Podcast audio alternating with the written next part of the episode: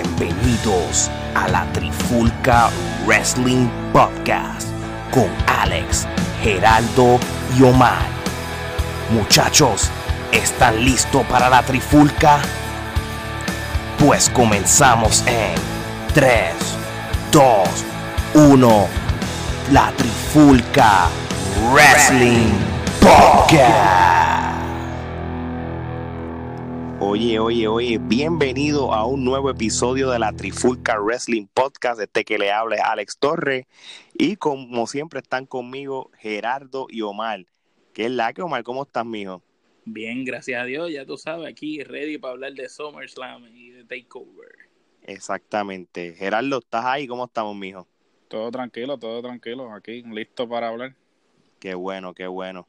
Pues bueno, pues vamos a empezar con el tema. Este, prácticamente lo que se está hablando esta semana es qué pasó en NXT Takeover Toronto y SummerSlam 2019. Vamos entonces a discutir los ambos eventos y vamos a decir cuántas quenepas cada lucha y el evento como tal se ganaron. Vamos a empezar rápido con NXT. Este, Omar, siempre empiezo contigo. Cuéntame, ¿con qué lucha se abrió el evento o con qué lucha quieres empezar a opinar? Mira, vamos a empezar a opinar con la de Yoshirai cuando derrotó a Candice LeRae, que eso para mí fue una verdadera lucha de mujeres, una muy buena que hace tiempo no veía, una tremenda lucha y de verdad que las dos se merecieron la ovación del público como la tuvieron y se ganaron mi respeto. Sí, este, me gustó la lucha también. Este, ellas tienen muy buena química, es lo que yo noté entre ellas dos. Serían una pareja excelente en el futuro.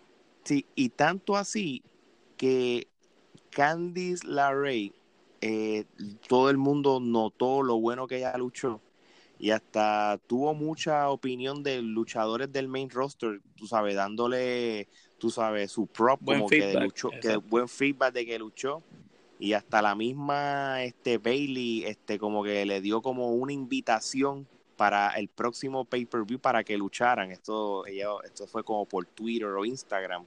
Esa invitación. ¿Y tú crees que se pueda dar eso? Bueno, yo creo que, que todo es posible. Si para, para lo que le están dando a Bailey para luchar últimamente, que coja cual, que coja Candy no es nada, que Candy por lo menos va a darle mejor lucha que, que mucha que está en el roster ahora mismo. ¿Qué tú crees, Gerardo? Pues mira, yo pienso que sí. Este Candice inclusive yo creo que la tienen en NXT por el aspecto de que pues no tienen talento en NXT actualmente, pero Candice está lista para ir al main roster y es más, en vez de Lacey Evans, que manden a Lacey Evans otra vez para NXT y, suban a Candice. Candice ha luchado con ha luchado con hombres, ¿sabes? Totalmente de eh, acuerdo. Es, mejor talento mil veces. Esto es simplemente un preámbulo de lo que ella puede hacer. Y si ustedes quieren ver buenas luchas de Candice, lo, este, vean todo lo que ella hizo en PWG cuando hacía pareja con Joey Ryan, que eran de, de World uh, Kid Stack Team, es que se llaman. Sí. Eh, este, y de verdad que Candice tiene un talento eh, impresionante. O sea, ella lucha, o sea, con los mejores allá, allá, afuera. So, y Yoshirai le dio pelea dura, ¿sabes? No, y, Se dieron duros, ¿sabes? Y, yo también es tremendo talento, este, que también lo demostró. yo pienso que ellas las tienen en NXT porque le, le, le, falta, le, le faltan talentos en NXT, pero de que pueden estar en el main roster ambas, pueden estar. Y cinco que nepa, a mí me encantó esa lucha. Yo estoy de acuerdo, le doy cinco quenepas a, a, yo la llamo ella Mrs. Wrestling. Porque, Mrs. Wrestling. porque es la mujer de Johnny. Es la mujer de Johnny, así que yo también le voy, ¿sabes qué? De verdad, le voy a dar las cinco quenepas también. No, no tengo por qué no. Yo también le doy cinco quenepas, así que se fue unánime. Muy bien, muy bien. Pues bueno, pues vamos a hablar de la próxima lucha, que es la lucha este, en pareja por el campeonato en pareja de NXT. Este, los Street Profits este, derrotaron a Kyle O'Reilly y Bobby Fish. Este, obviamente, pues retuvieron los títulos. de verdad, de verdad, Street Profit me gusta cuando ellos luchan, me gusta su química, me gusta el body language, la manera que ellos se expresan al público y todo.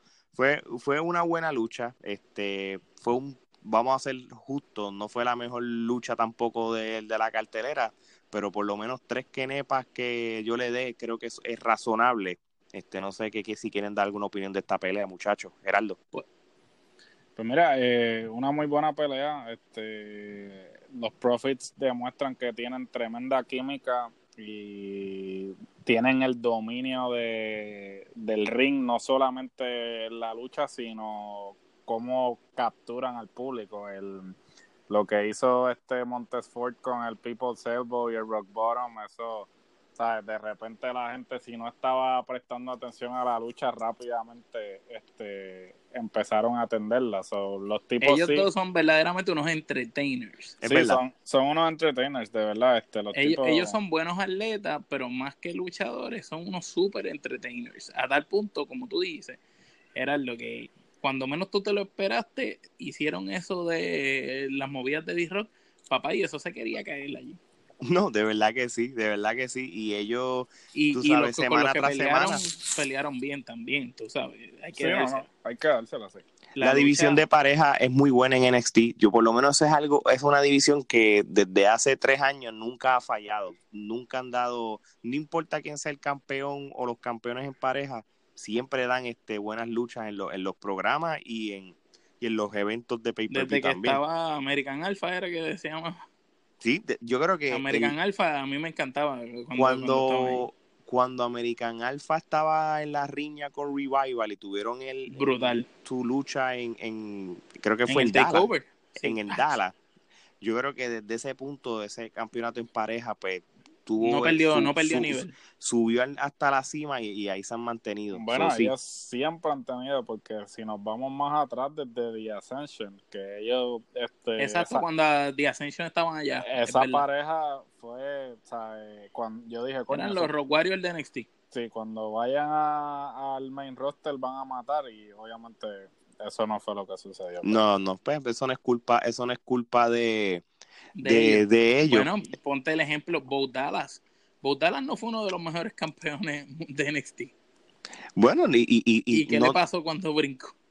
Pues lo mismo, es que pues el, mal booking, el booking sin sentido, tú sabes, yo creo que, que eso es lo que, de lo que pasa cuando tú yo no sé si, si el, si el ellos ahora mismo es un sueño subir a Roy SmackDown o es una maldición porque yo creo que, no quieren. Bueno, yo, yo, yo me imagino un ejemplo, si, si me suben a, Johnny Gargano, ¿qué van a hacer con él? Yo, o sea, ¿no van a poner a correr detrás del 24-7? Sí, Bobby que, que ahora parece que le están quitando eso y le están volviendo a empujar. Sí, yo, tú sabes, sí, no, no, no, claro. Por eso, por eso es que también este quieren hacer otra, otros especiales y otras cosas para tratar de involucrar a estos luchadores, pero pues, vamos a ver en, en qué queda los bookings sin sentido o si le dan sentido con, con Heyman y, y Bischoff, que todavía no he visto como que sus presencias aún, porque ellos todavía están, parece como si estuvieran, bueno, por lo menos Bischoff parece como si estuviera en training todavía. sí, ¿no? Esa es la impresión que me da. Y, y el otro se nota, en algunas cosas se nota, pero como que tampoco es tanto. Tú lo notas en una que otro ángulo. Es que no, ellos no tienen control del booking 100% porque si mientras Vince McMahon esté ahí, le da la gana de cambiar el, el, el, el, booking media hora antes, lo va a seguir haciendo, así que... yo, le, yo le doy... Tú le diste tres kenepas, Yo le di tres doy tres y media, y tú, Gerardo. Yo le doy tres y media. Muy bien, muy bien. Está, yo creo que está bien, tres, tres y medio, este, bien merecido. Ahora, ¿qué, ¿qué tal esta lucha? La de Velveteen Dream contra Roderick Strong y Pete Dunne este, por el NXT North American Championship. Fue muy buena lucha. Este, Velveteen Dream me sigue impresionando más, este, siendo un producto este, treinado directo, nato del NXT. Este, creo que es de los pocos que natural de NXT están dando la talla en cuestión de personalidad, lucha, este atracción al fanático. Bueno, imagínate, nació, salió hasta en el comercial de del 2K20. Sí. Y sabes qué me he dado cuenta de ese muchacho que pelea a pelea, si tú buscas todos los eventos que él ha luchado, cada vez él sigue demostrando que, que está mejorando. Entonces, como que se está preocupando por mejorar, no como que ya llegué, estoy aquí, tengo un campeonato, pues déjame comer mierda, tú sabes. No, el tipo de verdad se sigue fajando. Y con los dos que estaba, papá, son dos maestros dentro del cuadrilátero. El hecho, el hecho que los derrotó, tú sabes. Strong, tú sabes, el tipo está a otro nivel. Sí, tú compras el hecho que le ganaron, no como cuando nosotros criticamos a Kofi y otros luchadores que tú no, tú no, tú no crees que le haya ganado. Nunca, exacto, nunca. Pero de Velveteen yo me lo he creído desde el día uno porque se nota, lo compra, la gente lo, se lo vende bien. Este, este, yo le doy esta lucha este, cuatro estrellas y media. Este, Gerardo, ¿cuál es tu opinión? Perdóname, que nepa, estrellas que neposa. este, Gerardo, ¿qué tú, ¿qué tú crees de esta lucha?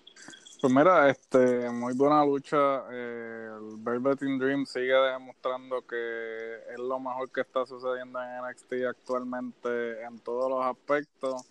Eh, ahora se ha vuelto como que rutina o tradición sus entradas en Takeover. Yo, yo creo que es algo que, más allá que el evento en sí, siempre uno está a la expectativa de qué va a hacer con su entrada. Otra vez muy buena la entrada. Y pues la lucha en general, este, los tres este, sabemos que son grandes luchadores y, y, no iban a dar menos de, de lo que hicieron. Eh, me parece que fue tremenda lucha, le doy cuatro canepas. Perfecto. Omar. Yo le doy cuatro canepas y media, porque de verdad que todos los spots que hicieron tuvieron otro nivel. Pitón le metió, le metió fuerte, Roderick Strong, de verdad, e, ese tipo hace que cualquiera que luche con él valga un millón de pesos. Y como con los que estaban luchando eran buenos, pues ya tú sabes que demuestran más de lo que dan todavía. Y de verdad que Velvet Dream, igual que ustedes pienso, de ese muchacho es el futuro. Como tú dices, Ale, por eso salen el comercial del videojuego. Sí, cuando, cuando lo, lo, lo, exponen en, este tipo de, situaciones, de comerciales, del mainstream, es, que algo tienen preparado para el futuro para él, o en este caso, es la representación de, del juego en, de NXT per se. So, eh, está en muy, muy buen spot. Bueno, vamos para la próxima lucha, este, la de por el título de NXT de mujeres, la de China Blazer, en cual derrotó a Maya Jim para retener el título. Este, mira, de aquí no hay que esconderla, fue una mala lucha, una mala lucha, una lucha muy lenta, hubo mucho botch, este, no, no vendieron las movidas, este, Mia Jim es una ridícula totalmente. No, tú sabes, no hizo nada bien en ese día, en ese encuentro. No, no, no. No, no, le podía comprar ninguna movida, loco. Fallaba todos los spots. Eh, ni buscaba la cámara. Eh, reaccionaba tarde a las cosas. Le dio un a kick a China Baszler en la esquina que, que, tú sabes, obviamente sabemos mi gente que esto no es de y no es que le va a meter la pata en la cara. Pero si la pata va para el lado, no es que va a tres pies después de la cara de la tipa, tú sabes. No, exacto, exacto, sí. Tiró el jalú aquí que casi le da al camarógrafo fuera de ring, tú sabes. Gerardo, ¿qué tú crees? Primero sí, este, me sorprendió mucho que Maya dieran este tipo de lucha porque ella es muy buena luchadora. Yo no sé si es que el estilo de ella no cuadra con el de Shayna. Shayna pues es una eh, es una luchadora más técnica, tal vez este no se complementaron bien a lo mejor era el hecho de que ella pues no había luchado per se así en un evento como Takeover.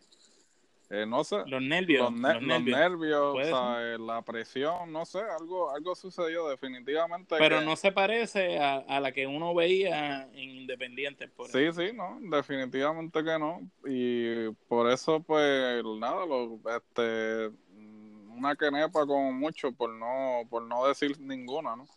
No, yo creo que una quenepa nada más, yo le doy. Este, Yo sí. Yo media canepa, aunque necesito un taladro para romperla. sí, por eso que le di la, la canepa completa, porque es difícil de partirla. Yo, yo sí también puedo pensar, porque como dice Gerardo, ella no es una mala luchadora, ella, se, ella está en TNA, ella ha estado este, en Independiente, posiblemente, y ella tiene una carrera prácticamente de 10 años. Ella estuvo en Combat Zone. Es, que eso es lo que sorprende. Yo lo que puedo pensar es que ellas dos, por los estilos que tienen de lucha, como que no tuvieron química. Y eso es lo que yo noté. Y dije, yo no le no se llevan, punto. Que a veces pasa. también, no, no, sé, pero yo creo que los estilos no, no supieron cómo jugar con sus propios estilos. Y eso a veces es normal en la lucha libre, a veces cuando tú tienes una persona de un estilo y otra y no hay manera de, mezclarla. Este, pero fue una ha pasado, ha pasado. Pero fue una mala fue una mala lucha y gracias a Dios que la última lucha y la estelar la del por el campeonato NXT, la de Adam Cole contra Johnny Wrestling Gargano, que esto fue dos de tres caídas. Este Adam, fue Adam Cole ganó esta lucha. No, esto fue esto fue una lucha The Battle of the Battles. Que si hubiera sido esta lucha en el Tokyo Dome, eh, Dave Mercer le hubiera dado 45 estrellas. Pero aquí lo. esa, esa, era una pelea para WrestleMania, loco, para cerrar un WrestleMania. Sí, sí. Pero aquí, En la aquí en la trifulca, yo voy a hablar por ustedes dos. Son 10 kenepas. Yo le voy a regalar 5 de bono. Este, realmente. Yo le doy un ramillete. sí, yo, yo voy allí para la primera lucha en la historia de la trifulca, Ramillete. El Ramillete. La primera lucha que se lleva el Ramillete. ¿Qué, seis, estrellas del tío de Mira, mira. Ramillete, eh, como, eh, en Viña del Mar, gaviota de oro. gaviota de plata. Ramillete pues, Ramillete. Y aquí nosotros te damos el ramillete de Kenepa. ¿Qué le, el, el, monstruo dorado, ¿qué le damos a esta lucha? ¡Gaviota crepa! Dale, a la presentación como se merece. De ramillete. Ah, no, no, no. Aquí estamos en Viña del Mal. A Adam Cole contra Johnny Gargano. ¿Qué le damos? ¡Ramillete de Kenepa! Una porra, una porra. No, mira, Eso, sí, papá, esa, es la mejor lucha de, los últimos 40 años. a mí me estuvo gracioso que el pobre Galgano le dio trabajo sacarle el marrón a mí también. Yo dije, anda, para el cara, yo creo que ese, ese no lo va a poder sacar. Y gracias a Dios, bueno, yo, yo estaba más preocupado que no lo podía sacar. Diablo, se va a chavar el, lo que hayan planeado porque él lo trató de sacar. Pero entonces, pues aquel se metió, siguieron luchando y él estuvo dando trabajo hasta que lo sacó por fin. Y dije, yo, yo dije, y este tipo no va a poder porque está bien amarrado, ¿sabes? lo encontré bien gracioso esa parte, pero no. Tú sabes que es lo más brutal que después de la primera caída, tú dices, ¿cómo superan esta caída? Y cuando viene la otra que se entran a cantazos con todo lo que encuentran, tú dices, diablo, ¿qué pasó aquí? Y cuando bajan las jaulas, tú dices, ¡ah, carajo! ¿Y cómo diablo superan esto? Que, que ustedes sepan, habían, habían jaulas así fuera del Hell in que tuvieran todo ese montón de jodiendo esa vuelta ronda. Mm, yo, en mi conocimiento, o en, lo que, en la WWE, la última vez que yo vi una lucha que tenían cosas lindas fue la de Ambrose contra Jericho. Y yo creo que ahí fue la yo creo que ahí fue que cogieron la idea. Yo creo que la continuaron. Pero, pero esta está mejor. Pacho, por mucho. Eh, eh, eh, la, misma jaula tenía más cosas que aquella. Sí, sí. Pero que yo creo que ha sido las únicas dos este, luchas con ese tipo de estipulación. Este, sí, no, no. Este, fue muy buena lucha. Este, yo te voy a decir una cosa y, yo les yo les puedo hacer esta pregunta. Johnny Galgano, si vamos a visualizar su carrera en los próximos 10 años y asumiendo que lo van a buquear de buena manera y, que no se lesione y, que se va a robar el show en los WrestleMania si yo me baso en esto. Usted, yo, me puedo atrever a decir que pudiera ser un casi Mr. WrestleMania porque este ya él es prácticamente un Mr. NXT Takeover, vamos a llamarlo de esta manera. Podría, para mí, a mi opinión, lo más cercano en cuestión de lucha libre, no estoy hablando de vender otras cosas, en cuestión de luchando dentro del ring, a Shawn Michael ha sido en cuestión de, de, la calidad, AJ Style.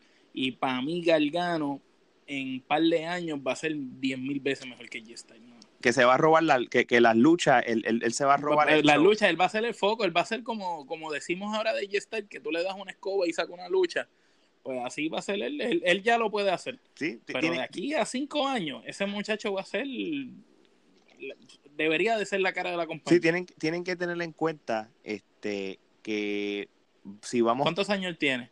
¿Cuántos años él tiene? Pues fíjate, yo les voy a buscar... Era lo que, que, tú creas. Déjame... Este, Gargano. Gargano no llega a los 30 todavía. Eh, sí, pues eh, no, mentira, Gargano es contemporáneo con nosotros, tiene los 30... Como 32, 33 por ahí. Eh, Mira, Johnny, Johnny Gargano, y disculpen a la gente que que, estamos así buscando este la información de él. Este, yo les voy a decir cuántos años tiene Johnny Galgano. Y tiene 32, tiene. Este, lo mismo que nosotros, porque yo... Sí, este, contemporáneo. Es contemporáneo, sí. Pues, pues imagínate, tiene 32. En 5 años ese tipo es un style de la vida. No, y entonces tienen que, tienen, tienen que pensar en esto. Él tiene 32 años ahora. Y hay luchadores que todavía a los 40 y 40 y pico de años están en su pick, como alguien como Triple H estuvo en su tiempo cuando tuvo main event en WrestleMania, el mismo Shawn Michaels. El mismo Styles. Styles. yo, tú te tienes que poner a pensar luchas que pueden ser main event para WrestleMania en los próximos 5 a 10 años con Johnny Gargano, por ejemplo, un Johnny Gargano, contra AJ Styles. Contra Rollins. Ah, precisamente contra Rolling sería la lucha del siglo prácticamente si, si, si, no, si él sigue en ese estilo. AJ Styles firmó un contrato de cinco años. So, toda, en estos cinco años esa lucha tiene que estar. Tiene que estar la lucha contra Ricochet. Tiene, hay, un sinnúmero de, de, luchadores. Ricochet es otro que, que en par de años ese muchacho va a seguir explotando. porque ese muchacho todavía no ha dado el máximo. Y ya vale, a para, tú lo ves luchando y es una cosa. La Trifolca le quiere desear el feliz cumpleaños a Johnny. Este, hoy cumple. ¿En serio? Hoy mismo. El, 14 de agosto. Johnny Wrestling, feliz cumpleaños. Mira, sí, ¿verdad? wow, qué casualidad más brutal. Nosotros así calándoselo a Johnny. Johnny, que cumple hoy. Felicidades, Johnny. Johnny, si nos está escuchando. Ay, Dios. Si no nos está escuchando, de seguro Google lo llama y le dice que nosotros le mandamos. Así mismo, así mismo. So, sí, pues, estamos de acuerdo entonces de que él va a ser un puede ser un segundo Mr. WrestleMania si sigue en esa línea, ¿verdad? Seguro que podría, sí. Podría, podría estar entre los entre los mejores 10 del mundo. Papá, así sigue como. Pues perfecto. Este, y Adam Cole no se queda atrás para que lo sepan. Adam Cole va siguiendo de los pasos, eh, él es un 100 Punk en desarrollo. Muy bueno, muy bueno también. Yo lo veo así, un 100 Punk en desarrollo, es muy bueno también. Sí, no, vamos, vamos a ver cómo. Pero en esa pelea tú notaste que Gargano es, es, el que lleva la batalla. Oh, sí, Tú notaste que él es el que, el que hizo la lucha, es el, tú sabes. No, de verdad que sí. Adam Cole vale un millón de dólares, pero con Johnny Gargano vale 50, ¿me entiendes? No, chacho, yo estoy de acuerdo contigo. Bueno, y dando terminado el evento de NXT Takeover Toronto, este, vamos a clasificarlo. Esto sería ya de 10 kenepas, ¿verdad? En, cuestión de rating, de 0 a 10. Sí, overall. Pues mira, yo le voy a dar a NXT este 9 kenepas porque si la porque hubo una sola lucha mala, se le voy a dar 9 kenepas. Esta, este NXT yo no creo que haya habido un NXT que baje de 8 kenepas y media, así que 9 kenepas es bastante razonable. Este Omar también le doy nueve, porque con la, tú sabes, la, la pelea que Mia Jim hizo que no fuera la mejor con Baser, este Johnny Gargano con Cole se encargaron de subir esa nota. Así que sí, nueve es la que hay. Perfecto, Gerardo. Eh, nueve que pues también, definitivo. Bueno, pues yo creo que esto fue. O sea que eh, este se llevó el ramillete que Nepa también. Sí, sí, no, el, el, show como, tal, Sí, no, no, no. De verdad que bien, bien merecido. Vamos a ver si SummerSlam 2019 corre la misma suerte. Este, y vamos rapidito a empezar con esto. Pues como siempre, eh, siempre empiezan con el pre-show. Y como siempre también, empiezan con la lucha del 205 que lo tienen cuando la gente está todavía en el gate afuera esperando, pero así empezó el, el, el, el, pre-show, este, cuando Drew Gulak retuvo el campeonato del, del Fight contra Oni Lorca, y les voy a decir una cosa, eso fue tronco de lucha. Fue muy bueno y da pena que, los tengan así, mano, abriendo una cartelera, un campeón crucero, tú sabes. No, yo, mira, yo les voy a decir una cosa, mira, mira cómo yo lo, yo lo pongo tuviste un NXT brutal y empiezas el pre-show con, con, ellos dos, que el estilo y la manera que vendieron la, los golpes y las movidas fue estilo NXT. Empezó, fue una buena manera de empezar el pre-show. Y yo voy a seguir dando esta campaña. Pero lo que pasa es que lo estás poniendo en el pre-show. ¿Por qué no abriste SummerSlam con eso? No, y, y ¿sabes qué? Tú sabes dónde la gente iba a hablar más de esta lucha y la iban a, dar iban a, a, recordarse más. Mano si lo hubieran puesto entonces en el takeover. Yo hubiera puesto esta lucha en el takeover. Sabes por qué el público del takeover iba a apreciar esta lucha más que los dos o tres pelagatos que estaban entrando al, al coliseo en, para el pre-show. So esta lucha en particular yo la hubiera puesto en NXT no, es más, la ponía semiestelar y de, porque, para calentar los motores para otra porque se lo iban a comer. Esa es mi opinión, tú sabes. Este, este Gerardo, ¿qué tú crees? Eh, yo creo que es una falta de respeto, este, porque ¿qué credibilidad tú le estás dando a un campeonato si lo estás poniendo en un free show? Yo creo que todas las luchas de campeonato deben estar en el evento principal eh, porque después de todo, si una persona es el campeón de una división, quiere decir que es el, el mejor de esa división. Entonces, al tú poner el, campeonato en el pre-show, pues le estás restando credibilidad a esa división. Y por Estás diciendo otras palabras, ¿verdad? Que los tuvo que, que la división como tal no sirve para nada, que no es lo suficientemente buena para estar en el main show y que pues no necesitan, entonces, ¿sabes? ¿Cómo tú quieres que la gente realmente consuma el producto si tú mismo no le estás dando importancia? No, y, por eso, mira, yo, yo, yo, si yo fuera la Luis, yo haría esto. Y lo digo más desde el punto de vista de que ahora posiblemente o ya están dado por hecho de que NXT va a estar en FS1 y va a estar en vivo yo lo que yo haría es, y esto lo hemos hablado mil veces y lo voy a seguir repitiendo, este, vamos a decirle que como dice Gerardo, en el pre-show es una falta de respeto que títulos mundiales los pongan en el evento que no es el, la cartelera principal. Primera, pues tú tienes un NXT Takeover de solamente cinco luchas, ¿verdad?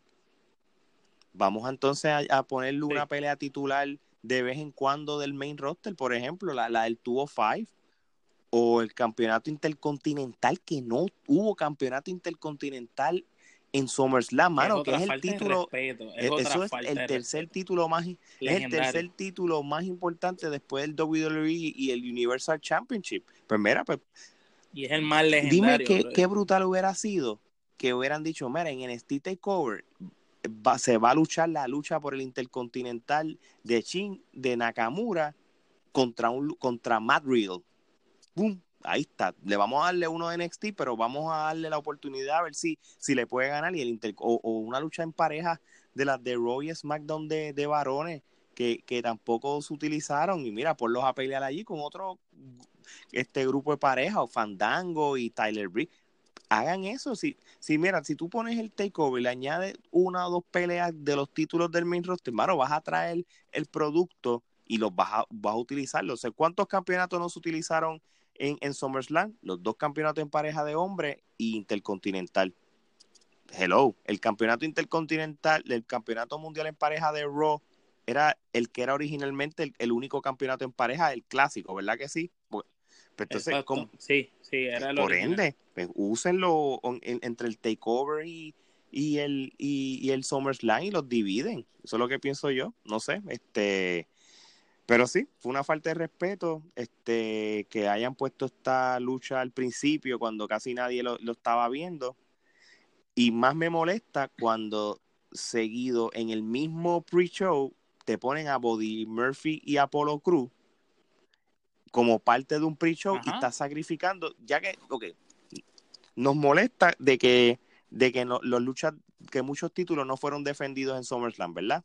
Pero ya que, ya que no lo estás defendiendo, ya que no lo estás poniendo en la cartelera, pues mira, pues ni modo, ponlo en el pre-show. Yo prefiero la lucha en pareja que la de Body Murphy contra Polo, ¿verdad? Geraldo. Totalmente de acuerdo. O- oficial, sí. Este, yo creo que hasta cierto punto volvemos a lo mismo de que eh, ponemos luchas que no tienen ningún tipo de historia, que la un interés, porque ¿por qué Body, por qué Sí, sí, si te Murphy- preguntan a ti que iba a pelear Sí, con Apolo. Buddy Murphy peleó con Apolo Cruz, ¿sabes? Realmente ellos hicieron un ángulo eh, que realmente la gente les llamara la atención, no fue simplemente para rellenar, para, ah, necesitamos este cubrir 10, 10 minutos, pues mira, métanse ahí a luchar, mira, tú no puedes hacer cosas así, ¿sabes? De verdad, a- Apolo Cruz se ganó el, el, el Jover oficial. No.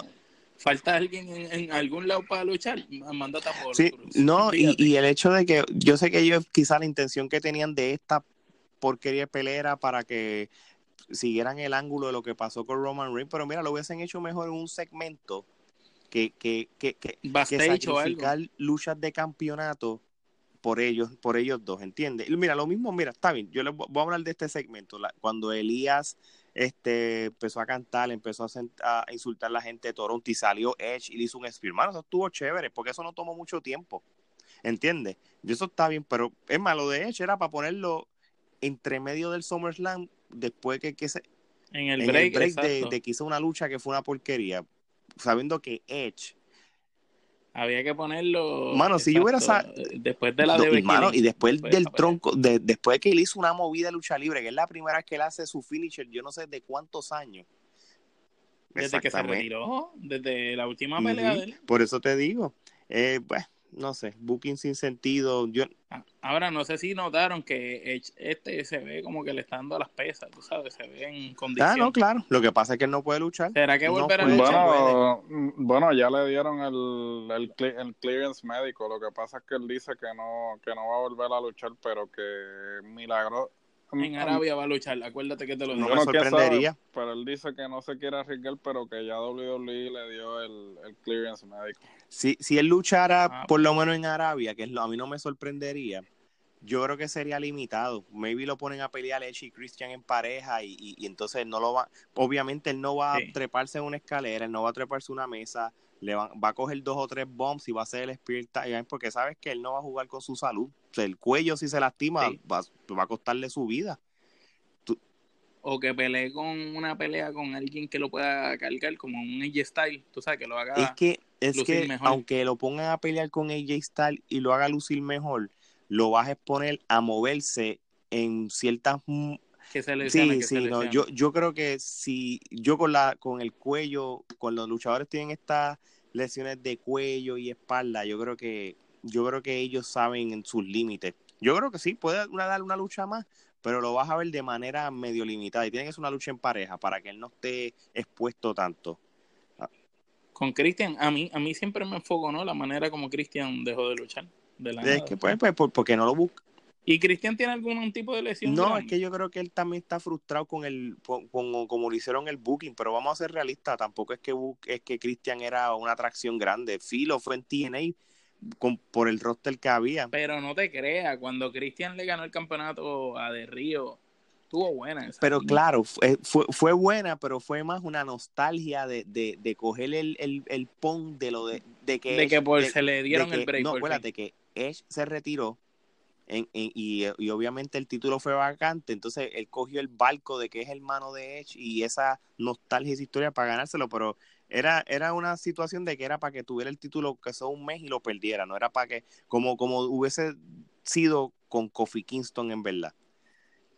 Y yo siempre digo que a mí Cristian me gustaba. El micrófono de Cristian. Cristian, a mí, cuando él, Tenía mejor cuando, micrófono que cuando Edge, la primera vez que él se fue solo, que salía con la canción esa de Christian, Christian, I lost you. A mí, para mí, ese fue uno de los mejores personajes En Él su momento. en su momento. A mí cuando viró de allá con la canción esa de Close Your Eyes, Ujú. ahí, cuando viró de, de, de TNA, Hacho, Y a mí me gustaba el finisher de Christian también. El No, bueno, eh, sí, sí, el, el finisher de él era único. O sea, que este era uno de los mejores finishers que había en, en su momento. Y para cerrar el pre-show del, del SummerSlam, este, por fin estuvo expuesto en un evento de pay-per-view, entre comillas, los títulos de campeonato en pareja de Bliss y Nikki Cross, que retuvieron los campeonatos mundiales en pareja femenino contra las Iconic. Fue una mierda de pelea. Aleluya. una mierda de pelea. Por lo menos se defendieron, pero la pelea de verdad Exacto. una basura. Este, yo creo que Bliss y Cross deben, deben exponerla entonces, ya que van a estar defendiendo este título, pues defenderla con, con mejores luchadoras. Y este es otro título de que estaría bueno de que la bajaran allí a NXT de vez en cuando a usarlo, ¿verdad? Digo, no, no, no Bliss como, bueno, qué cara, ya Bliss es parte del campeonato, pero el- los títulos per se, que los usen hasta los roten entre NXT y eso para que, para que tenga sentido. Para que coja su vuelta, porque es que de verdad tienen esos títulos como aguantados. Ahora es cuando se ha visto movimiento con ellos y realmente carecen de, de, de que la gente les El interese. propósito, el propósito de los títulos era realmente que si tú no estabas en un ángulo por el campeonato, pues entonces tuvieras algo que hacer, porque realmente el resto de las mujeres, si no estaban perci- Porque había sí, muchas, había ¿verdad? muchas mujeres y entonces si no estaban, si no estaban como eh, por el campeonato principal, pues entonces le daban algo que perseguir. Pero entonces tienes el, mi- la misma cantidad de gente en el roster y no utilizas el campeonato para nada porque no haces storylines alre- alrededor del campeonato. Ahora mismo metieron a Alexa Bliss y a, y a Nikki Cross ahí juntas a la mala. Porque A lo loco. Porque Que ni, ni ni pegan. No pega al- tres pepinos, mano. al garete, o sea, con personajes completamente opuestos, se los quita a, la, a las Iconics que por lo menos tienen un buen gimmick. No son Gimmick. las mejores luchadoras, pero por lo menos tienen un buen gimmick. Entonces, sea, ¿cuál es el propósito? O sea, cargaste con dos campeonatos más porque tienen más ca- tienen un chorro de campeonatos y ninguno los utilizan para nada. El único campeonato que de verdad vale la pena ahí es el 24 el único, ese es lo único que el único campeonato que vale la pena. Por eso es que los campeonatos mundiales, por lo menos de los varones, no debería haber uno de Raw y uno de SmackDown. Eso lo sigo pensando yo, porque Oficial, ya en, al- Debería ser uno En- este- y en este crucen momento- de marca a marca a en este momento de la, de, la, de la WWE no deberían hacerlo. En este momento, quizá después, si hacen mejor booking. Porque ahora mismo hay tantos campeonatos que es difícil ponerlos todos los títulos en juego en un evento.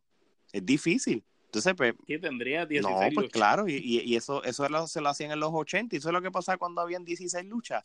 Habían luchas que duraban un minuto, tres minutos, claro, para que todo el mundo guisara. Pero eso ahora no, no se vende. So, realmente, este, Yo soy de los que de los que prefiero seis buenas luchas o cinco, como el takeover. Sabes, cinco buenas luchas que estén buenas versus 15 o 10 luchas. exactamente, si entonces los NXT Takeover tienen cinco luchas, pues mira, dos luchas más de los, de los títulos del main roster que los añada y los intercalas con luchadores de NXT sería una mejor fórmula. Como, como un reto abierto. Le estás dando exposición a los de NXT y estás utilizando a Ya campeones. que, ya que no están haciendo historia, exacto, ya que no están haciendo ningún tipo de historia, pues sí, Exacto. hace sentido. Bueno, pues vamos a empezar con la cartelera principal de lo que fue el SummerSlam 2019. ¿Y quién abrió el evento? Becky Lynch contra Natalia en un submission match. Este, miren, Becky Lynch y Natalia tienen buena química, pero no me equivoqué cuando yo dije que Natalia eh, sigue siendo una mejor luchadora en cuestión de destreza y todo cargó y, la y cargó la lucha y, y por primera vez voy a decir de que no compré que Becky Lynch ganara, pero ella es la cara del, del juego de video, ella es la cara, No la compré que, re- que, re- que rindiera. no, no lo, no lo compré, no lo compré, este, so, sí, esta es mi opinión como tal, este, Gerardo, ¿qué tú crees? Pues mira, yo creo que desperdiciaron una buena oportunidad de darle más credibilidad al personaje de Becky, porque obviamente el personaje de, Becky ha perdido un poco de empuje. Pues porque como no ha tenido una retadora que realmente la ponga a lucir, Al límite, Sí, pues, al límite. El personaje está como que pues no has hecho nada. Eh, yo creo que Natalia era la persona indicada. Hasta cierta en cierto momento pensé que iban a hacer algo similar a lo que hicieron con Bret Hart y Austin. que este el, el double turn. Sí, el double turn y este, yo también lo pensé que iba a pasar. algo así, este, porque pues como han tratado de hacer el, la corrida de Becky similar a la de Stone Cold, pues pensé que iban a hacer algo así, dado que era Natalia, la relación que ella tiene con Bret Hart y obviamente el personaje de Becky siendo el equivalente de, de Austin, de Austin, en mujer pero no, mano, este, la lucha fue, no, no dejó nada que, decir realmente, fue una lucha más, este, y no entiendo por qué utilizar el, el gimmick match si no vas a hacer nada, sea, ¿qué diferencia hiciste? Simplemente hubieses hecho una lucha regular por el campeonato y ya, o sea, utilizaste un gimmick match y no hiciste nada con el, con el gimmick, so, no sé por qué hicieron eso. Bueno, pérdida, pérdida de recursos y pérdida de... esta lucha este, le doy quenepa y media. ¿Qué tú le das, Omar? Una quenepa nada más. Yo le doy dos, yo le doy dos. Dos se la doy y es por Natalia, porque Natalia le dio unas clases a Becky del Dungeon, mano, de movida. Una secuencia de movida tras movida, movida. Una cosa que tú veías a Natalia y era ver a Brejarla y luchando en su mejor momento. Oye, ¿y qué ustedes piensan del segmento de, voy a llamarlo segmento, Goldberg contra Dolph Ziggler? no lo voy a llamar ni lucha. este, a mí me gustó, a mí me gustó y, y el SummerSlam como tal fue como un sub y baja de, de emociones. empezó un, un ok match, pero lo de Goldberg, yo no, yo realmente lo, voy a admitir que me pompió cómo surgió todo. Me gustó cómo, cómo empezó con el, con el switching rápido. O claro, yo, uno, uno pensaría de que Goldberg iba a hacer una spear La entrada, nada más la entrada de Goldberg y todos los fanáticos de pie esperando. Eso, yo creo, me voy a atreverle a decir de que Goldberg este make up, make up el fallo que tuvo en Arabia. Me atrevo a decirlo. Gerardo. Eh, pues mira, entretenido, eh, no, no era lo que eh, no era lo que me esperaba, ¿no? Porque sabía que él iba a ganar, porque no lo iban a poner a luchar mucho, porque sabemos que ese es el talón de Aquiles de Volver, una lucha de más de un minuto. de, tres minutos se muere. Este, y me estuvo entretenido el segmento. Este, no, no tengo crítica en cuanto a por lo menos supieron... Y Goldberg se veía gigante. Sí, se veía gigante. Se veía que definitivamente mejoró mucho la condición en comparación a la que presentó en, en Arabia. En Arabia. Muy bien. Y Ziggler, Ziggler me tripió cuando le Que por cierto, paréntesis, ya que estamos en el tema de Ziggler, este, aparentemente le, le, hicieron una trastada a Ziggler. Este, yo creo que ese segmento él dejó que lo hicieran porque Vince le había prometido que lo iba a liberar de su contrato luego de SummerSlam y aparentemente el lunes cuando se fue lo cogió cuando se fue a despedir le dijo que no que él no lo va a liberar del contrato que prefiere este pagarle para que se quede en su casa que liberarlo. Y cuánto le quedará cuánto le quedará el contrato pues mira, este, no dijeron exactamente cuánto le queda de contrato, pero aparentemente Ziggler está bastante disgustado porque eh, por eso... Es que, yo creo que eran un par de años, porque acuérdate que la última vez que él firmó, firmó por par de años. Mm, no, yo tengo entendido que lo que, o sea, no sé exactamente cuánto le quedan, pero no tanto, eh, no tantos años. Yo creo que este no le queda tanto. Y realmente el, ese segmento se vio más como que, ok, déjame hacer esto porque ya me voy a alargar. Y entonces ahora que le salgan con esa es como que, wow, como que... De verdad que eh, ahí es que tú te das cuenta que Vince sí está asustado. Porque si él no tuviera nada de que estar asustado. Porque él sabe que Ziggler se va y eh, le va a ofrecer hasta lo imposible. ahí es que, ahí Y Ziggler es muy bueno, fíjate. No, Ziggler es un caballo. Lo que pasa es porque pues, lamentablemente otro talento que no ha sabido eh, ser utilizado. Pero a mí me gustó cuando él lo llamaba por el micrófono y decía, Goldberg, ah, me pudiste, tuviste suerte, me ganaste una vez, pero no lo podrías hacer. Sí, eso estuvo bueno. Y le hizo el spear, pero la última, mano, que Ziggler la vendió como si se fuera a acabar el mundo. Quedó me reí, me reí con eso. Bueno, este, yo no le voy a dar Kenema porque esto prácticamente lo considero más como un segmento, pero fue muy buen segmento y, y, y realmente se la tengo que dar a ellos. Este, la próxima lucha fue la de AJ Styles contra Ricochet, este, fue por el campeonato del United States. Muy, muy buena lucha, pero es más de lo mismo. Este, a mí no me gusta. Digo, cuando yo digo buena lucha es que ellos tienen la química. La primera de ellos en Raw fue pero mejor es que más de lo mismo. Y, y, y siento que vi la misma lucha de Raw. O sea, eso es lo que yo iba a llegar. Este, nada, esto fue, por eso digo, después tienes un buen un segmento que se pompió la gente, pues con esta, pues como que la gente, bueno, bueno, vamos a lo mismo otra vez, no, no hubo mucha reacción de la gente y todo. Este, Pregunta, porque La algo había de superhéroes que todos los luchadores están vestidos como yo no sé, a mí- a mí- Ricochet, eh, Ricochet tenía como que este como un Sí, suit, sí. qué sé yo, parecía que iba a no, bucear o parecía Iron pero- Man. Sí, no, de verdad que la, también yo creo que, que eso como que distrajo mucho a la gente la, la, la ropa más que la lucha. Pero fue, Yo no sé por qué él estaba así vestido. pero fue más de lo mismo. Esto fue una lucha dos, dos kenepas y media, Geraldo. Yo, yo le doy dos kenepas y media también porque no... Sí, ya es una lucha que habíamos visto en un Raw, so, ¿cuál es la necesidad de ponerla este en otra vez en un pay-per-view si ya la hemos visto anteriormente? No, ok. Si hubieran puesto una estipulación en esa pelea, como que el campeonato hubiera Un estado en, match. en una Esto era, escalera esto era un o ladder algo match. así, yo, yo te hubiera dicho que de verdad hubiera El, la- sido el ladder buena match, pelea. Pero sin estipulación.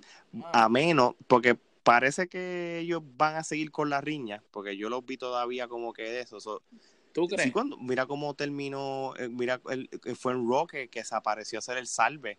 Sí, So, sí, yo- se, se apareció a hacer el salve, pero caramba, eh, no se supone que si tú tienes una oportunidad por un título y tú fallas, ok, perdiste, pues ya perdiste tu oportunidad, vas a seguir teniendo chances. Es como a Baron Corbin, que le dieron como 60 Sí. chances, brother. Si ya perdiste, Yo, yo deb- perdiste. debieron haber hecho un ladder match en SummerSlam de ellos dos. O sea, está, SummerSlam, SummerSlam es de sí. los cuatro pay-per-view gigantes de la WWE. Un ladder match que, que históricamente SummerSlam en lo que se este se reconoce es la cantidad de ladder match históricos que han tenido. O sea, si vamos a empezar la revancha de Razor Ramón contra Shawn Michael, la lucha, la lucha Clásico. de Triple H contra The Rock, que fue otro ladder match, este, la de Jeff Hardy contra Rob Van Damme, también que fue en SummerSlam. O sea, si venimos a ver el sinnúmero de luchas de ladder match que han tenido, Y esa de y esa pelea de ellos dos en ladder match hubiera Pues sido claro que sí. ¿verdad? Claro que sí, especialmente este Ricochet, aunque J-Star todavía se mueve brutal, pero Ricochet era para que se robara el show en, en esa lucha. Pero Gerardo llama a Hugo para que le dé la idea. Eh, sí, yo siempre lo mantengo en, en, mi, en mi speed dial para llamarlo. Siempre que, que se me ocurre algo, digo, coño, si se lo digo a Hugo, puede que suceda. Sí, porque lo escuchan, Sí. él lo escucha. ¿qué pasa? Luego de esta lucha, pues no ayuda el hecho de la de, de la próxima, que fue la de Bailey contra Ember Moon por el SmackDown Women's Championship, en cual ganó Bailey. Fue una pelea aburridísima. Esta pelea yo no le doy más de quenepa y media. Este, si quieren Te comentar digo la algo, verdad, me quedé dormido en esa pelea. no sé, Gerardo, ¿quieres comentar algo o seguimos con la otra? No, mano, de verdad no tengo nada que comentar sobre eso. Bueno, pero tampoco ayudó la pelea de Kevin Owens contra Shane McMahon. Este, la lucha fue, nunca había visto, digo, nunca, no, déjame decir nunca.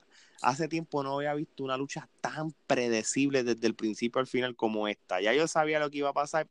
Yo, digo que yo nunca que- había visto una pelea de Kevin Owens mala. Y esta es la primera pelea de Kevin Owens mala. él no, él no, no, él no fue malo.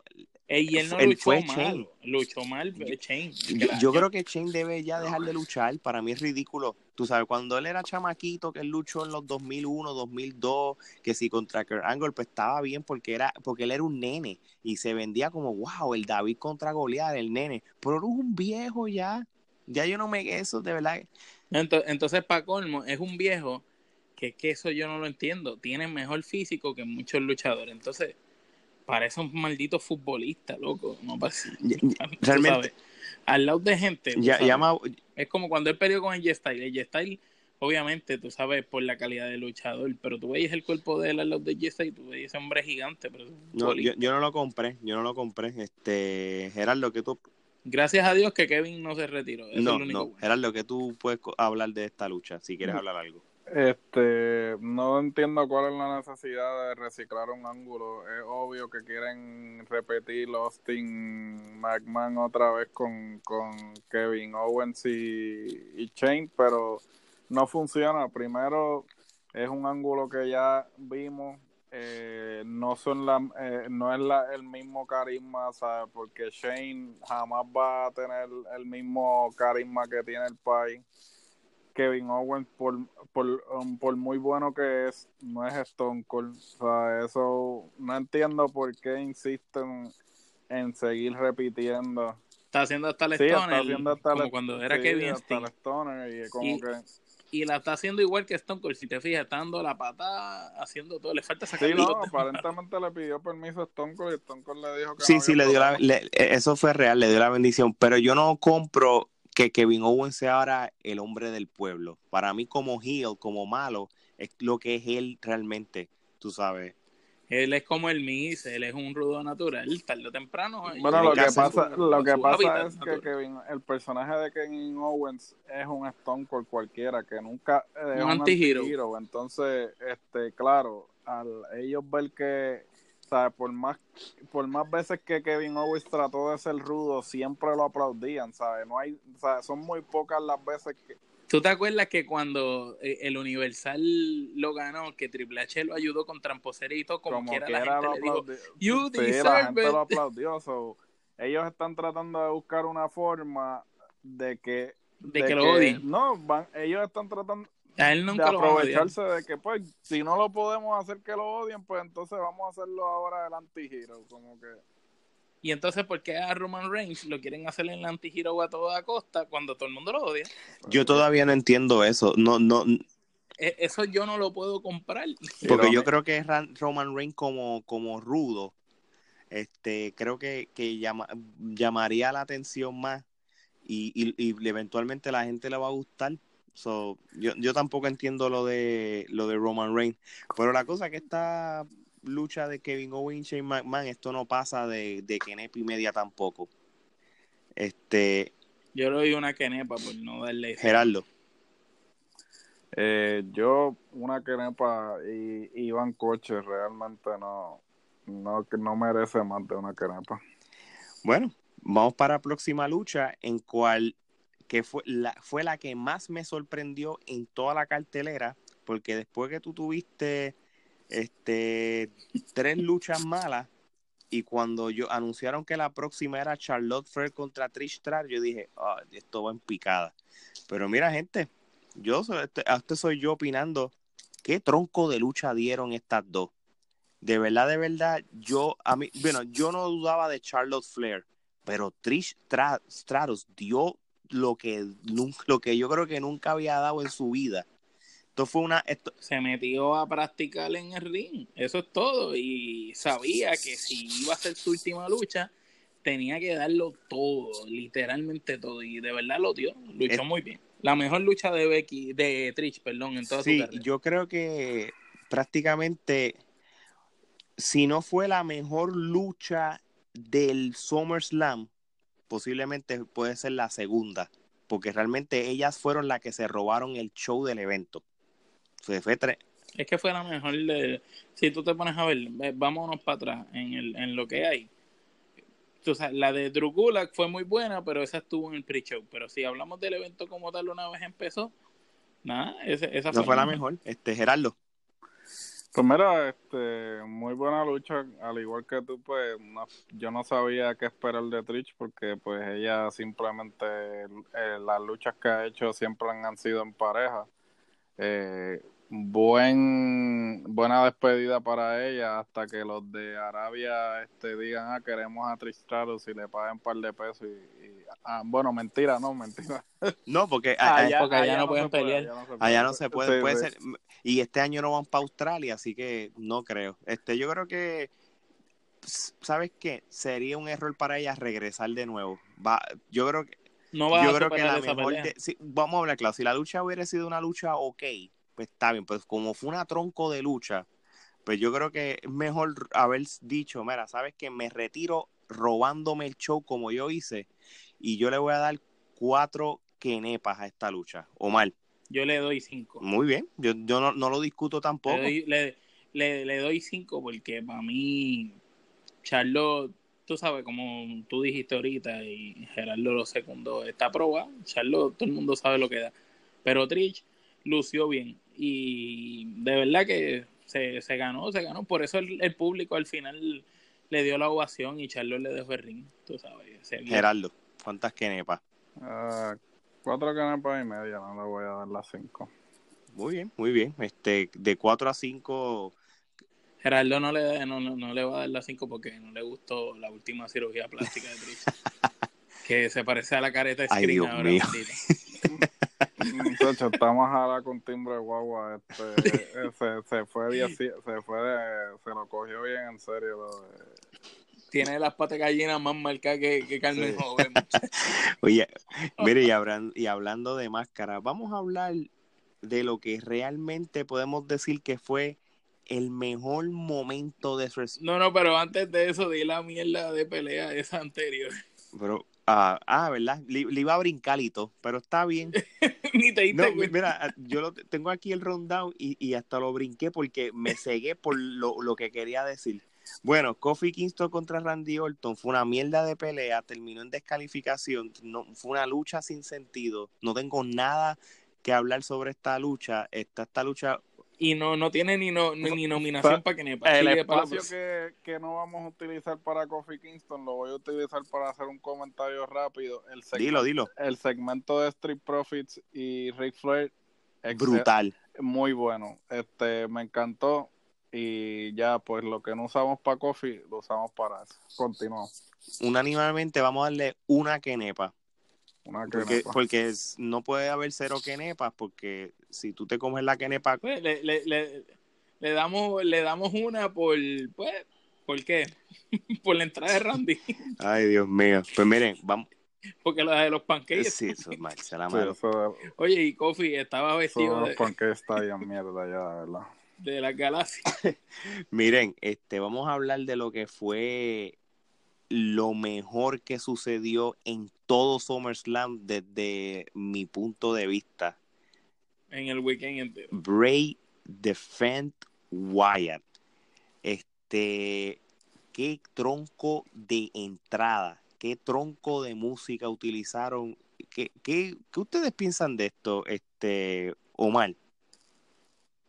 Papá, yo pienso que sencillamente es, a mi entender, la mejor entrada que ha tenido un luchador en todos los tiempos en WWE. Independientemente, las del Undertaker siempre han sido clásicas, Triple H siempre hace unas entradas brutales, pero este nuevo gimmick, eh, bueno, no es un gimmick nuevo, es como un giro al personaje de Bray Wyatt. De verdad que está brutal. Y esa entrada, el quinqué, y como utilizaron el quinqué que él usaba antes, pero forrado con la cara de él.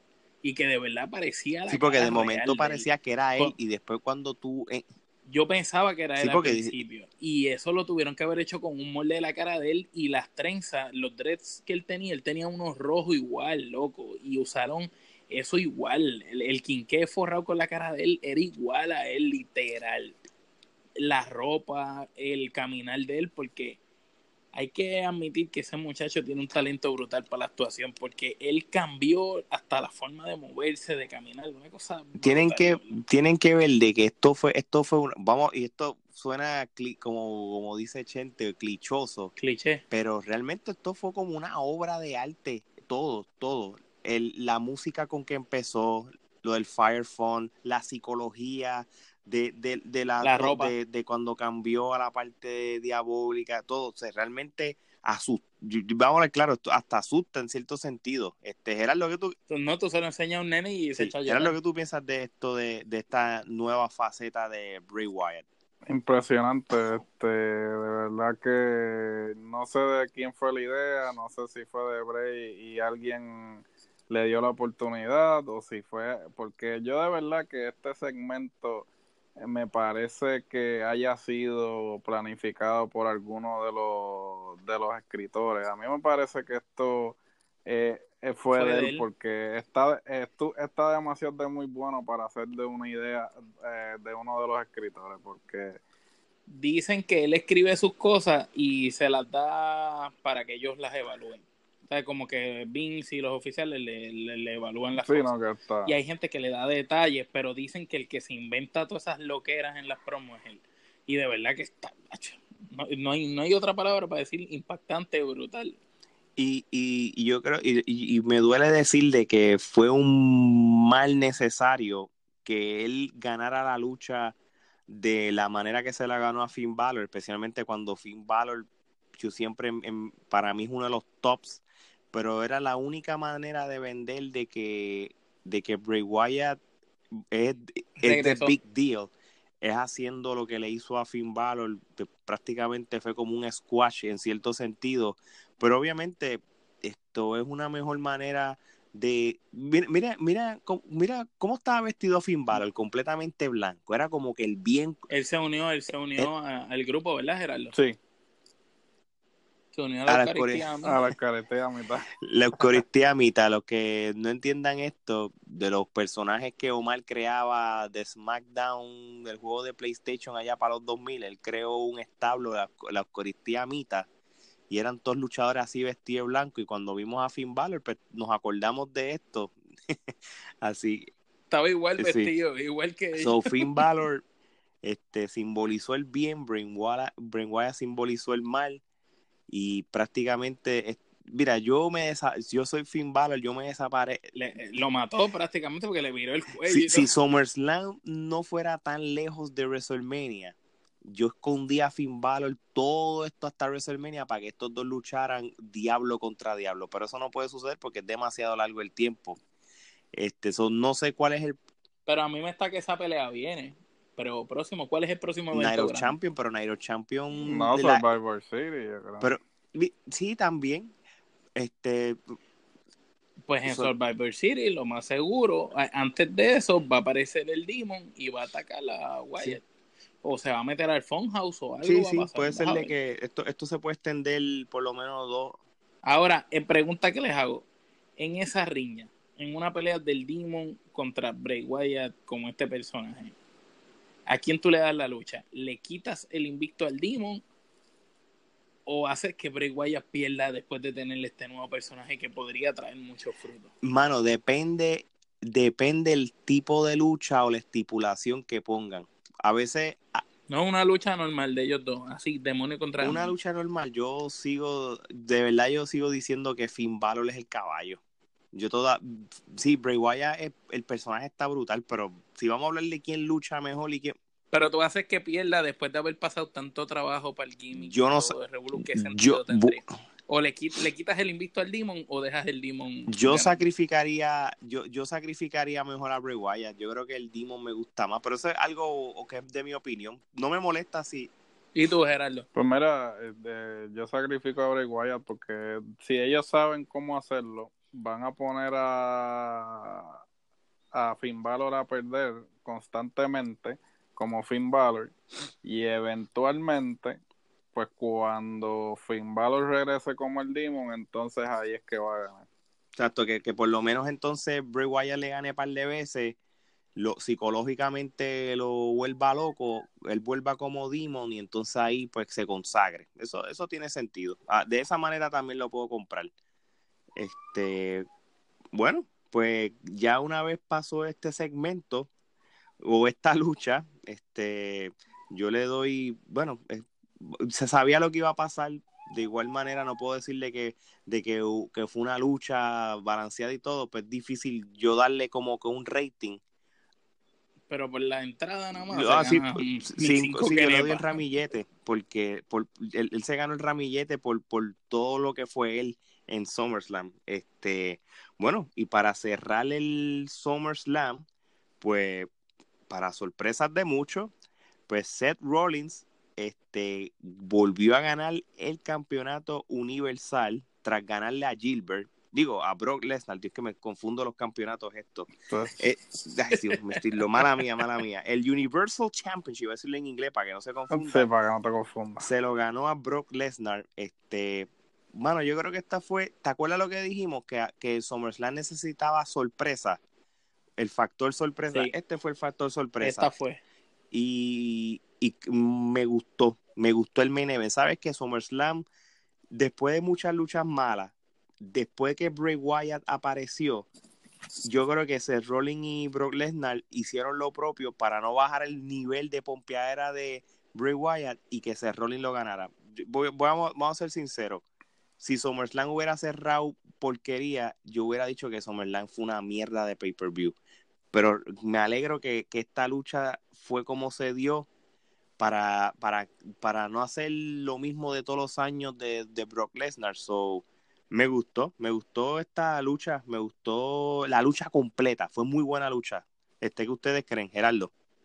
Pues mira, la lucha que debieron haber tenido en WrestleMania la tuvieron en el SummerSlam. Este, tremenda lucha, lucha movida, este, unos cuantos spots, eso de que Rollins este, evadiera los, los suplex, me parece que estuvo súper bien. Brutal, brutal. Este, de verdad que fue la lucha que tenían que tener en WrestleMania y no de, eh, o sea, yo no esperaba nada de la lucha. Yo pensaba que Lesnar lo iba a, a squash por, lo, por el ángulo que habían hecho de la lesión.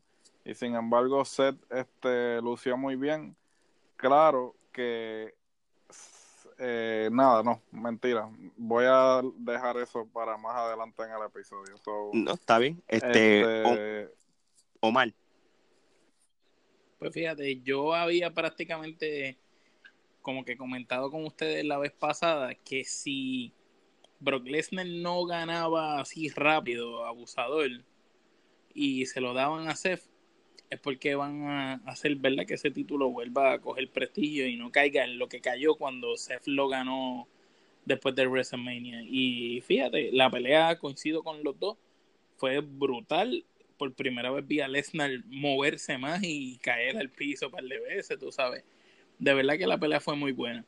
Lo único que no compro es que Seth estuviera tan chavado, tan lesionado y de momento estaba lo más bien. Igual que al otro día en Raw estaba lo más bien, como si no le hubiera pasado nada. Tienen que hacer que las lesiones. ¿Verdad? aunque no sea verdad, porque tú no puedes decirme que un tipo tiene las costillas todas desbaratadas, que está todo chavado y que le hacen 20.000 mil suples, que tiene una pelea brutal con un monstruo, literalmente como él lo describió al otro día en Monday Night Raw y prácticamente él estaba como si nada, tranquilo, relax, y tú dices, diablo, pero tú sabes, me gustó la pelea, pero lo que no me gustó es que le siguen quitando el, valor de los detalles. Son detalles que hacen que la gente siga diciendo, ah, pues sí, eso es una mierda. no, claro. Bueno, ya, acuérdate que ya, ya la lucha libre cambió en ese sentido. Esto hubiera sido hace 10 años atrás o 15 años atrás lo votaba. Él, iba a llegar en silla de rueda Raw. pero eso ya no va. Sí, sí, pero, pero no sé si tú pues entiendes ese pues factor claro, de que, yo tampoco, yo de que tú sabes, después de una pelea así, tú tenías que haber llegado a Raw vendado. Sí, y, sí, él llegó como si no hubiera pasado nada, como si, si lo hubieran dado, yo no sé, es verdad. Como si lo hubieran, como si hubiera comprado el título allí en Kmart. Mira, este, esta lucha, cuatro canepas, cuatro también, Geraldo. Cuatro canepas ok, esto, esto fue un no-brainer. Ahora, el evento como tal, del 1 al 10 kenepas, este, yo le voy a dar 5 kenepas, lo voy a dejar en la misma mitad, porque cerró bien.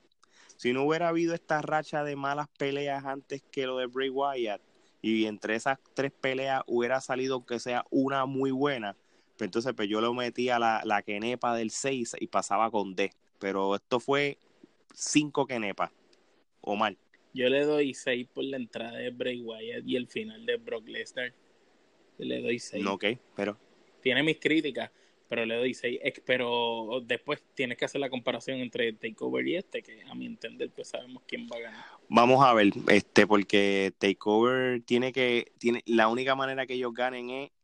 Obviamente está sus luchas, pero el efecto sorpresa, así como como Geraldo en el top 10 de qué luchadores deben filmar la AEW en YouTube, este, debería la AEW filmar, así que si quieren este, saber qué 10 luchadores la AEW debería este, filmar, vayan a nuestra página, la Trifulca Wrestling Podcast en YouTube y Gerardo se los va a decir. Y en a Facebook. Facebook también. Así que, Gerardo, ¿cuántas kenepas tú le das al, al evento de SummerSlam 2019?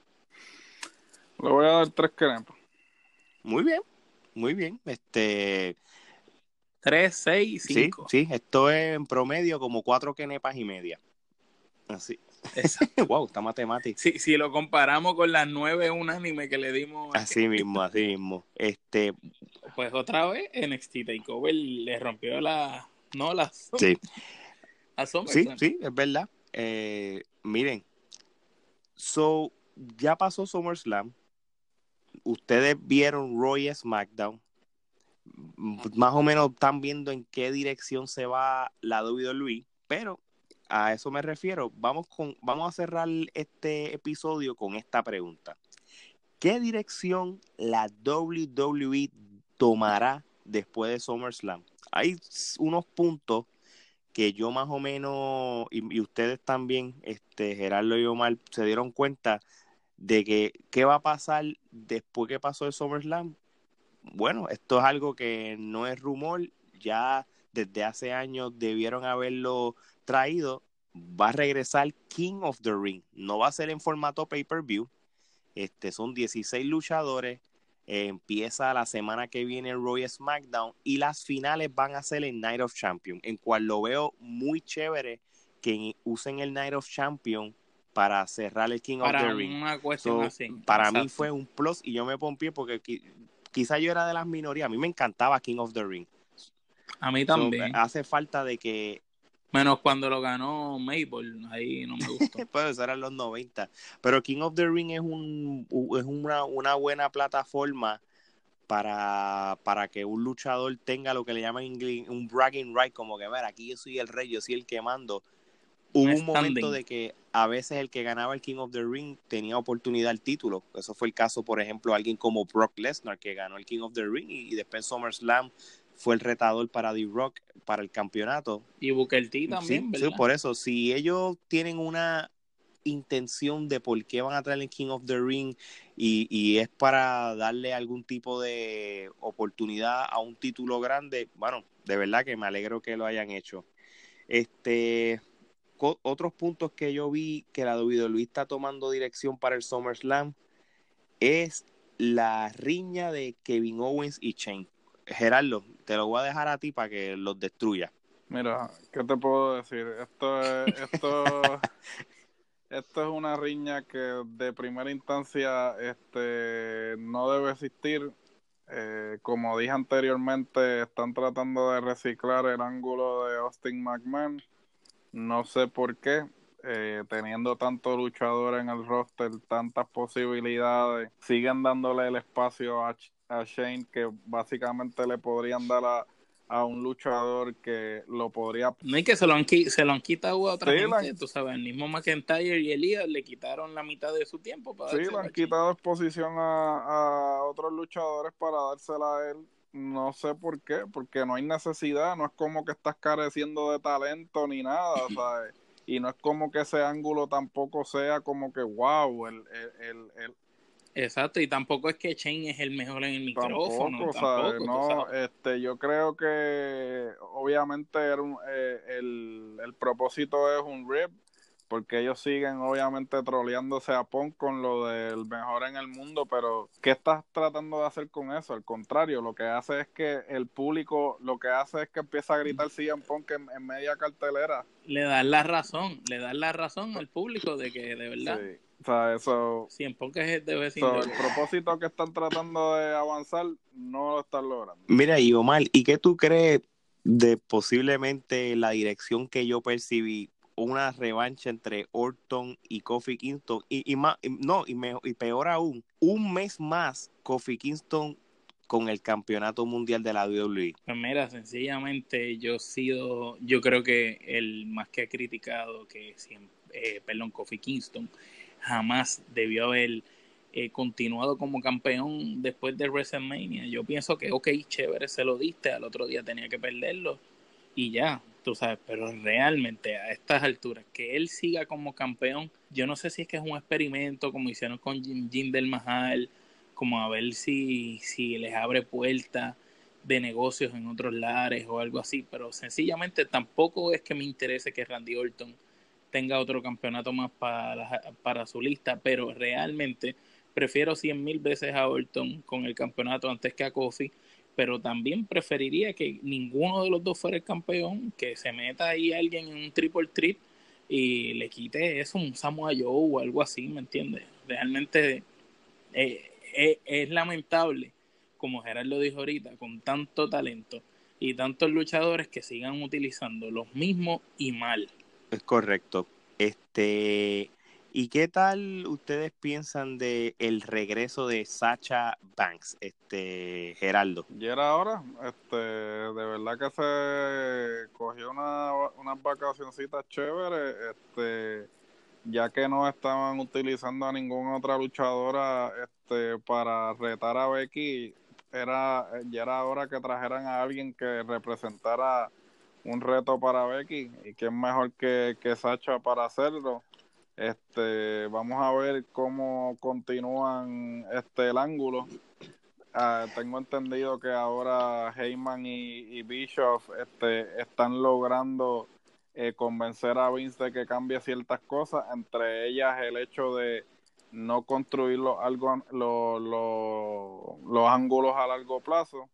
Aparentemente muchas de las luchas que se cancelaron en SummerSlam fue porque Heyman dijo que él quiere de ahora en adelante que las luchas tengan un tiempo para desarrollarse, un ángulo y aparentemente todo lo que cancelaron, tanto lo de Bryan con Roman y todas esas luchas, la de Misterio Andrade, fue porque Heyman no quiso ponerlas en el pay-per-view si no tenían un ángulo extenso a largo plazo. Y Sacha contra Becky Lynch yo creo que sería la mejor historia para extenderlo por un par de meses por su trayectoria ellas dos, ellas subieron casi, por decirlo así, juntas, son de las Four Horsewoman, este, so, creo que él va a ser la nueva Becky Lynch Demand y este regreso de Sacha va a ser una buena riña. No es lo mismo ellas dos hace tres años que las de ahora. So, de verdad que realmente